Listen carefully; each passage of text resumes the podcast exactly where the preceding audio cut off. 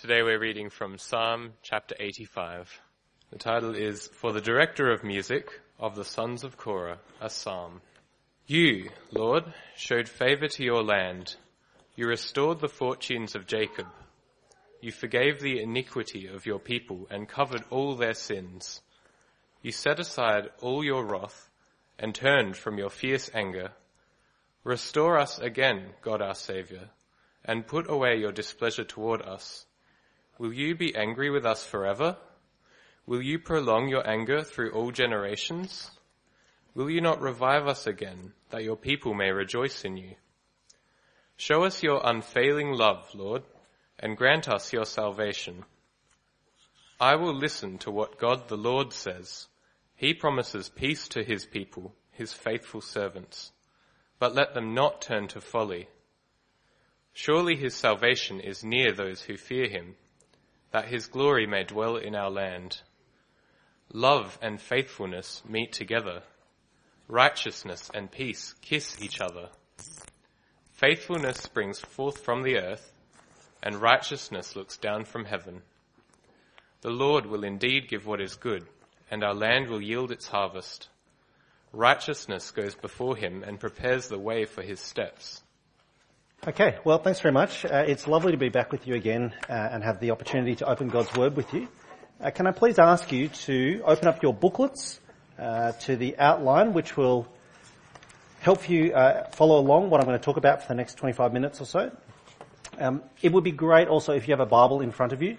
Um, I understand that verses will come up on the screen at different points. It'll actually be more useful for you to, to have a Bible in front of you uh, so that you can see as we move around. You can grab them from the back if you need that um, as we come to Psalm 85. Uh, as Mike said, uh, we're spending three weeks uh, looking at Psalms 84, 85 and 86. Uh, last week the God who blesses, this week the God who forgives, and next week the God who answers. And what I tried to say last week as we began this series uh, was that the key to the Psalms is what they tell us about what God is like. That's first and foremost the most important thing. Uh, they're not descriptions of how we are to live and what we should do. And I tried to say that because, if nothing else, uh, the Psalms are set in a time and a place that is very distant and remote from us, uh, hundreds of years before Christ, uh, at a time where actually God is interacting with His people and His world in a different way than He is now. Uh, likewise, as you read the Psalms so often, conscious of the fact that if we just tried to follow the examples there, we'd fall short anyway. Uh, so, key the Psalms, as it says at the top of your handout there, what God is like, not what we should do. And that's what I want us to focus on today. In the same way as we did it last week, firstly, what the Psalm says about God, and then secondly, how it points us to Jesus, uh, who's the one who shows us most clearly what God is like, and then thirdly, some thoughts about our response. Uh, so here we go, what Psalm 85 says about God, point one. Uh, it's another song. Uh, you can see that from the heading there. Uh, it's of the sons of Korah, a particular type of song, a psalm. Uh, and once again, like last week, it's divided into three, uh, let's call them stanzas, not verses, because that'll be a bit confusing with verse numbers. the Three stanzas. Uh, there aren't a lot of specifics about the psalm, uh, but clearly, as you heard it read, you'd heard that it's divided into past, present, and future. Okay? Past, present, and future. And they correspond to verses 1 through 3, verses 4 through 7, and verses 8 through 13, respectively. Uh, firstly, the past, uh, which I've headed the good old days. The good old days. Verses 1 through 3. Uh, let me read that again for us. Verses 1 through 3 of Psalm 85. Uh, you, Lord, showed favour to your land. You restored the fortunes of Jacob. You forgave the iniquity of your people and covered all their sins. You set aside all your wrath and turned from your fierce anger.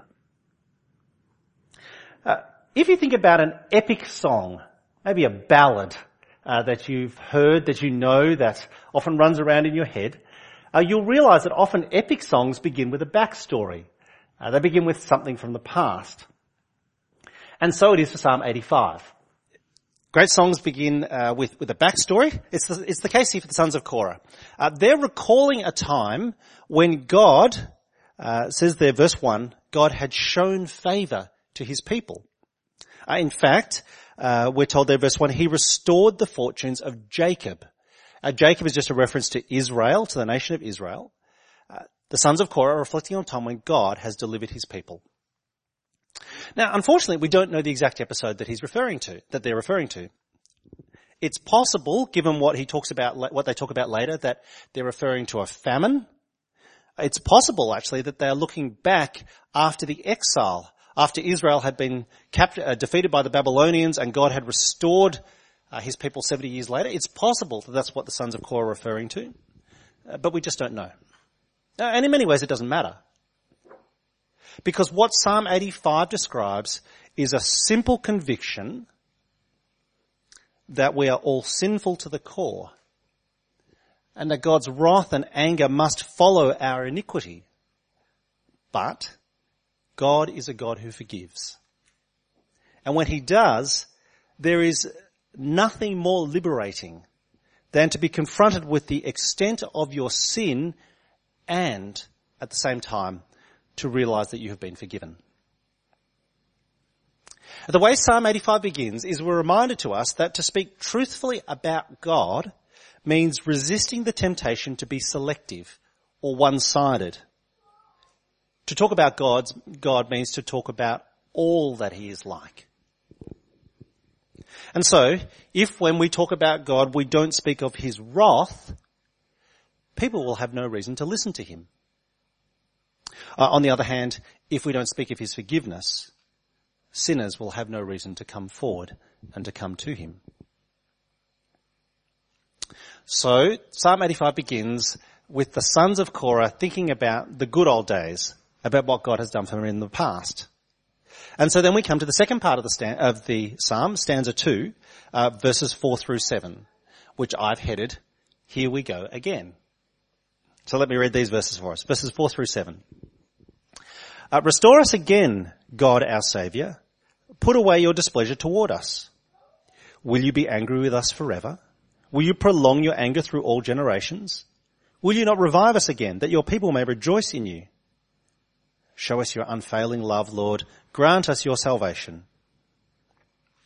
Uh, we come to the present situation now, and the reason why, apparently, the sons of Korah have written this song.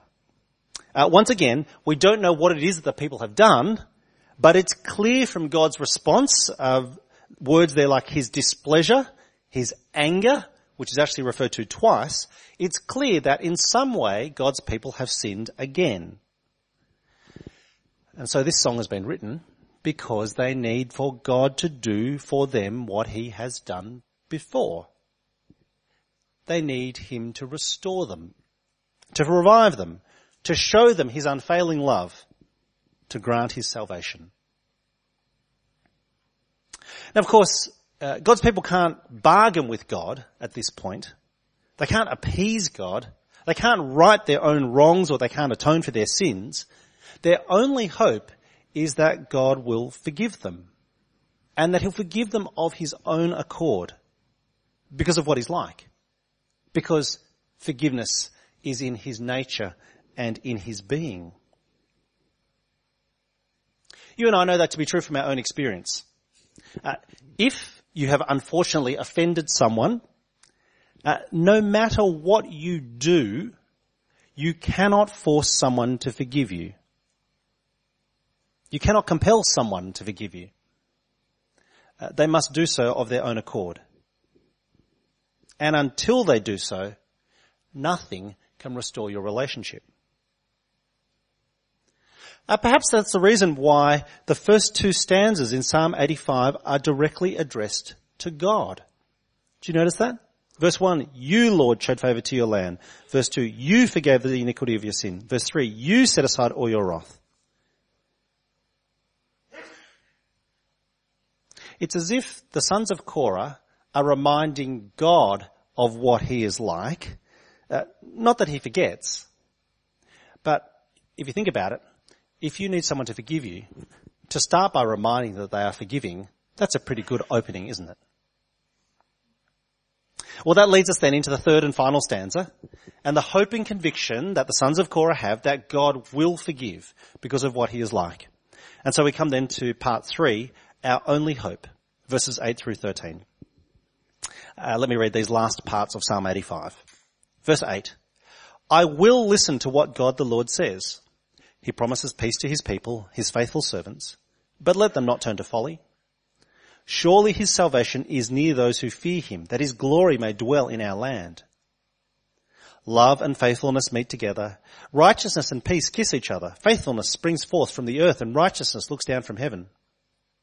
The Lord will indeed give what is good and our land will yield its harvest. Righteousness goes before him and prepares the way for his steps.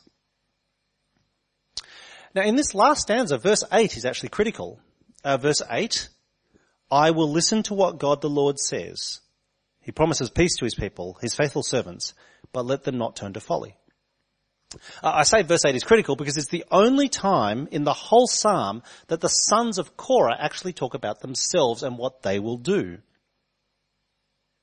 You remember how I began by saying that the key to reading the Psalms is not about our response, it's about what God is like. So what's going on here? Well, look very carefully at verse 8 and what it is that the sons of Korah actually do. Verse 8, they resolve to listen. They resolve to listen to what God the Lord says. And of course we know that listening is the very opposite of doing. It is passive, not active. To listen means to trust in God's promises, uh, not to somehow try to earn His favour. Because the point of Psalm 85 still is what God is like first and foremost, not what we ought to do. And yet Psalm, uh, the third stanza goes even further than the rest of the Psalm. Because what stanza three says is that God promises more than just a, a grudging forgiveness of our sins. Verse eight, he promises peace to his people. Now when you see the word peace there, it, that word means more than just the absence of hostility or the end of conflict. The word for peace there, it describes the joy of a full and complete restoration, of being reconciled, of having a broken relationship healed in entirety. And you see the extent of God's forgiveness in verse 9, uh, when, verse 9, surely his salvation is near those who fear him, that his glory may dwell in our land. His glory may dwell in our land uh, shows the full extent of God's forgiveness. Because the proof that you are completely forgiven is if you invite someone who had been an enemy to stay in your home. If you do so, if they come, it is proof that there is no animosity left. It's pretty exciting actually. Uh, that gives rise of course to the lovely extravagant imagery in verses 10 through 13. Uh, just have a look there, verse 10. Love and faithfulness meet together. Righteousness and peace kiss each other. Faithfulness springs forth from the earth. Righteousness looks down from heaven. Uh, it's extravagant imagery, isn't it? Uh, one of uh, one of the staff I work with when we read this passage, they actually started giggling uh, when they got to these words. You know, love and faithfulness meet together. Righteousness and peace kiss each other. Uh, I'm not sure what image springs to mind for you when you think of righteousness and peace kissing each other, love and faithfulness meeting each other. Uh, here's what came to mind for me as I thought about it. I thought of um, some continental Europeans, you know, maybe like a Frenchman or an Italian. Uh, they meet each other on the boulevard. Hey, how are you going? And you know, they start air kissing. It's so good to see you know, that sort of picture that comes to mind. It's saying that having been forgiven by God, love and faithfulness and righteousness, they are everywhere. They overflow in abundance. These are powerful, evocative descriptions of what life in a community where God's glory dwells is meant to be like. Because love, faithfulness, righteousness, these are qualities which first and foremost emanate from God himself. So, to sum up, what does Psalm 85 tell us about God? It tells us that his past action gives confidence for how he will act in the future. And that shapes how we're to live today. And it says that God's forgiveness changes everything. Okay, so that's point one. What Psalm 85 says about God. Point two then, how does Psalm 85 point us to Jesus? Uh, at the start, I said that uh, the sons of Korah had hope based on what God had done for them in the past. So for you and I today, how much more confident are we of what God is still to do for us, given what He has done for us already? Not just in Old Testament Israel, but in the Lord Jesus Christ. Now there's many ways in which we could see this. I've picked just one. Uh, did you notice that Psalm 85 never explained how God could forgive? It only talked about why we needed God to forgive us. And at the same time, thankfully, it assured us that He would do so. But it never explained how it is that God can forgive sin. Which raises the question, uh, what happens to our sin which God says that he will forgive. Because he cannot ignore it. Every victim of sin knows that it would be manifestly unjust if God just ignored sin. God therefore must punish sin before it can be forgiven. And that of course, brothers and sisters, is where we see the full glory of the Lord Jesus Christ revealed.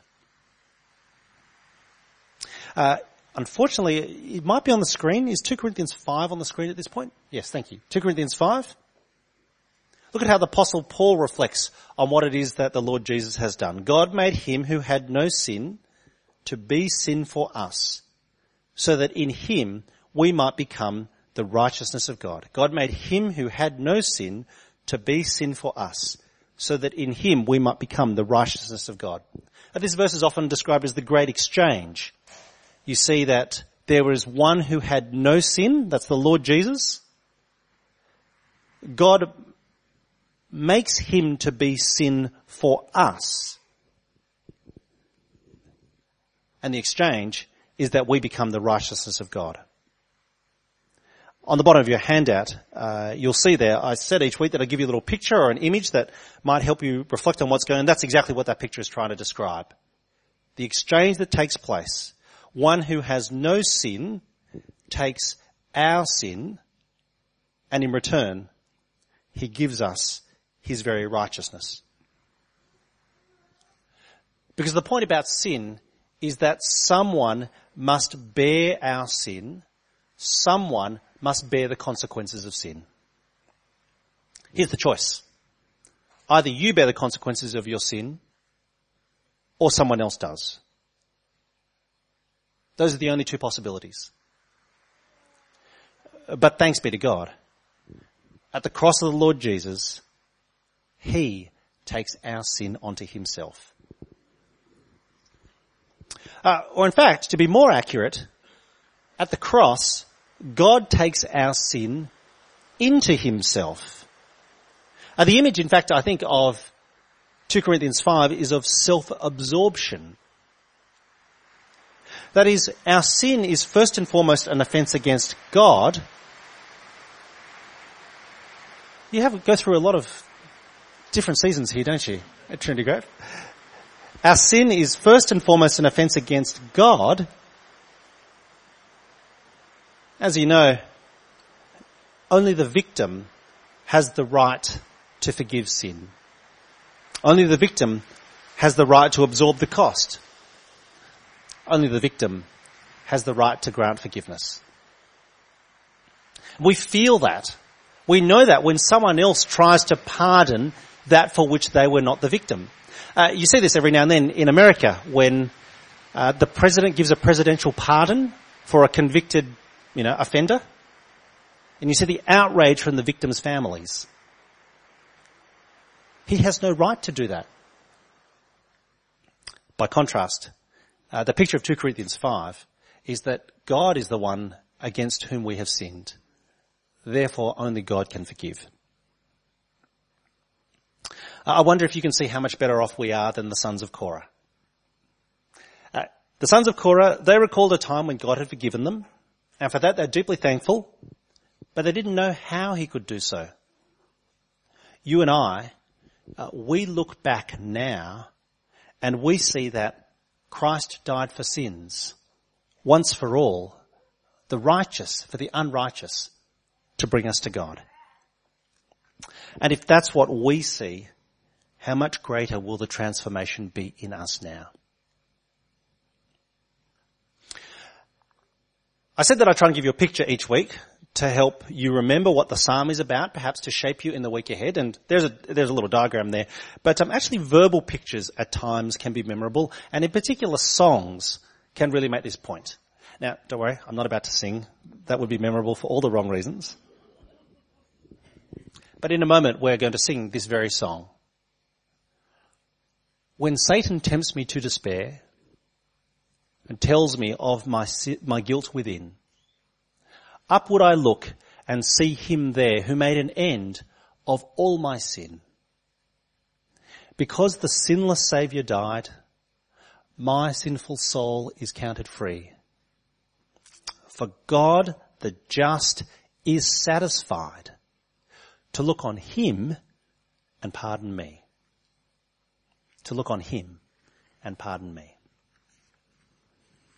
Well, what Psalm 85 says about God, how Psalm 85 points us to the Lord Jesus. Finally then, just a couple of reflections of what Psalm 85 says to us today. At the bottom of your handout, I've printed a question there for you. If Jesus has taken all our sins on him, why do we continue to confess them? If Jesus has taken all our sins on him, why do we continue to confess them even though we've been forgiven? I'm not sure if you've ever thought of this question. I know many have. Let me try and say a couple of things about it today. Firstly, let me give you the wrong answer and then I'll give you the right answer. Jesus has taken all our sins on him. Why must we continue to confess? Here's the wrong answer. The wrong answer is to say that we have to continue to confess because we're terrified that if we don't list all of our individual sins, then somehow they remain unforgiven. That's the wrong answer. This is what I call the impossibility of the Roman Catholic confessional. Now, I don't know if this has been your background, uh, but this is the problem with the Roman Catholic confessional. This idea that you have to confess each one of your sins, even as a believer, and that unless you do, they remain unforgiven, they remain held against you, and at some point there has to be a reckoning, either in this life or in this thing that they will call purgatory. I call this the impossibility of the Roman Catholic confessional because, to put it really bluntly, how could you confess all of your sins? We're oblivious to so much of the harm that we cause. We don't even know that we've done it. Thankfully, at one level, we're unaware. But if the requirement is that we have to confess all the sins that we've ever committed, none of us could ever do so. And worse than that, here's the other reason why this is the wrong answer, is because it paints God in a pretty bad light, doesn't it? It makes God look as if he's a, a nitpicky, legalistic pedant who's just waiting to ping us for even the smallest infringement. When surely our maker, he sees the orientation and the desire of our heart and sees how important that is. So if Jesus has taken all of our sins on him at the cross, why do we continue to, to confess? Well, here's the right answer. We continue to do so because repentance is necessary in every relationship for its ongoing health. Repentance is necessary in every relationship for its ongoing health. Uh, can I ask you, has saying sorry ever made things worse? Uh, I said last week that I'm married, uh, married to Wendy. We've been married for 18 years, 18 and a half years now actually. And so 18 and a half years ago, uh, my wife stood before all our friends and family, before God himself and promised to love me with an unfailing love. Uh, now, I did also, right? But this is a story from my perspective. So, that's what she said. She'd love me with an unfailing love. But if I think that that means that I never need apologize, my marriage will never be anything more than cordial or superficial. And what's more, I'll never experience the depth of relationship which Psalm 85 imagines, where love and faithfulness meet, where righteousness and peace kiss each other. And if that's the case in my human relationships, then how much more so with God himself? You know, it's the most wonderful relief to ask for forgiveness from someone who you know has already said they will forgive you.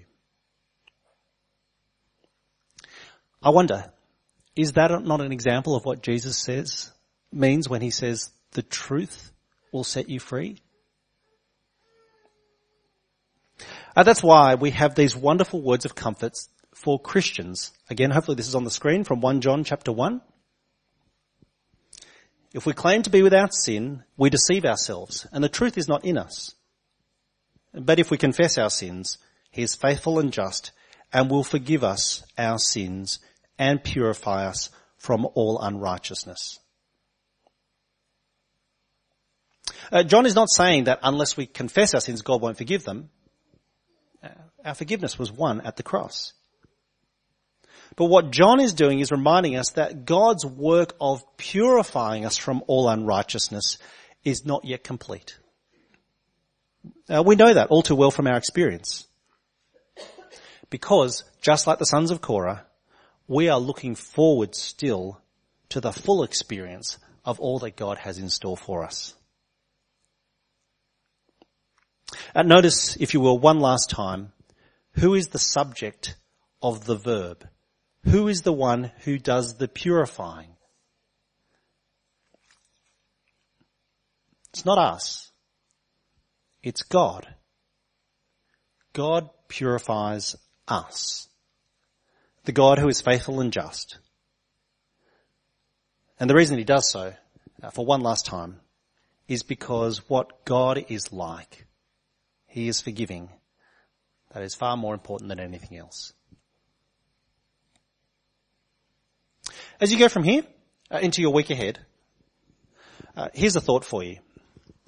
Uh, the only way our world can offer hope, the only way in which the world around us can offer hope, is to deny sin. It's to insist that people are good at heart and will make the world into a better place. That's the only way in which the world around us can offer hope.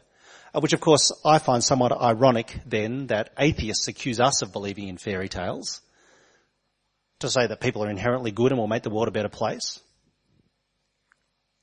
By contrast, Christians can both acknowledge the reality of our sin and without being completely devastated, still look forward to the hope of God's promise of complete forgiveness. Christians, we can say both things.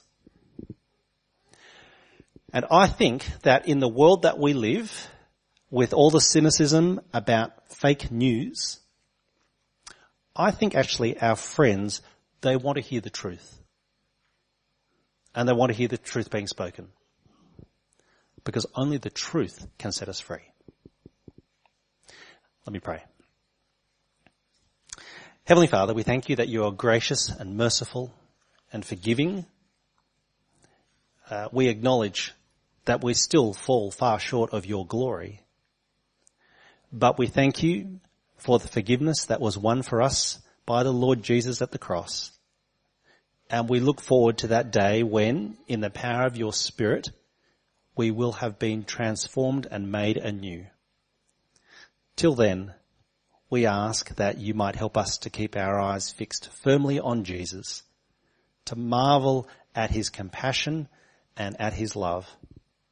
And we pray that in this week ahead, you might give us opportunities to share that good news with all around us. Amen.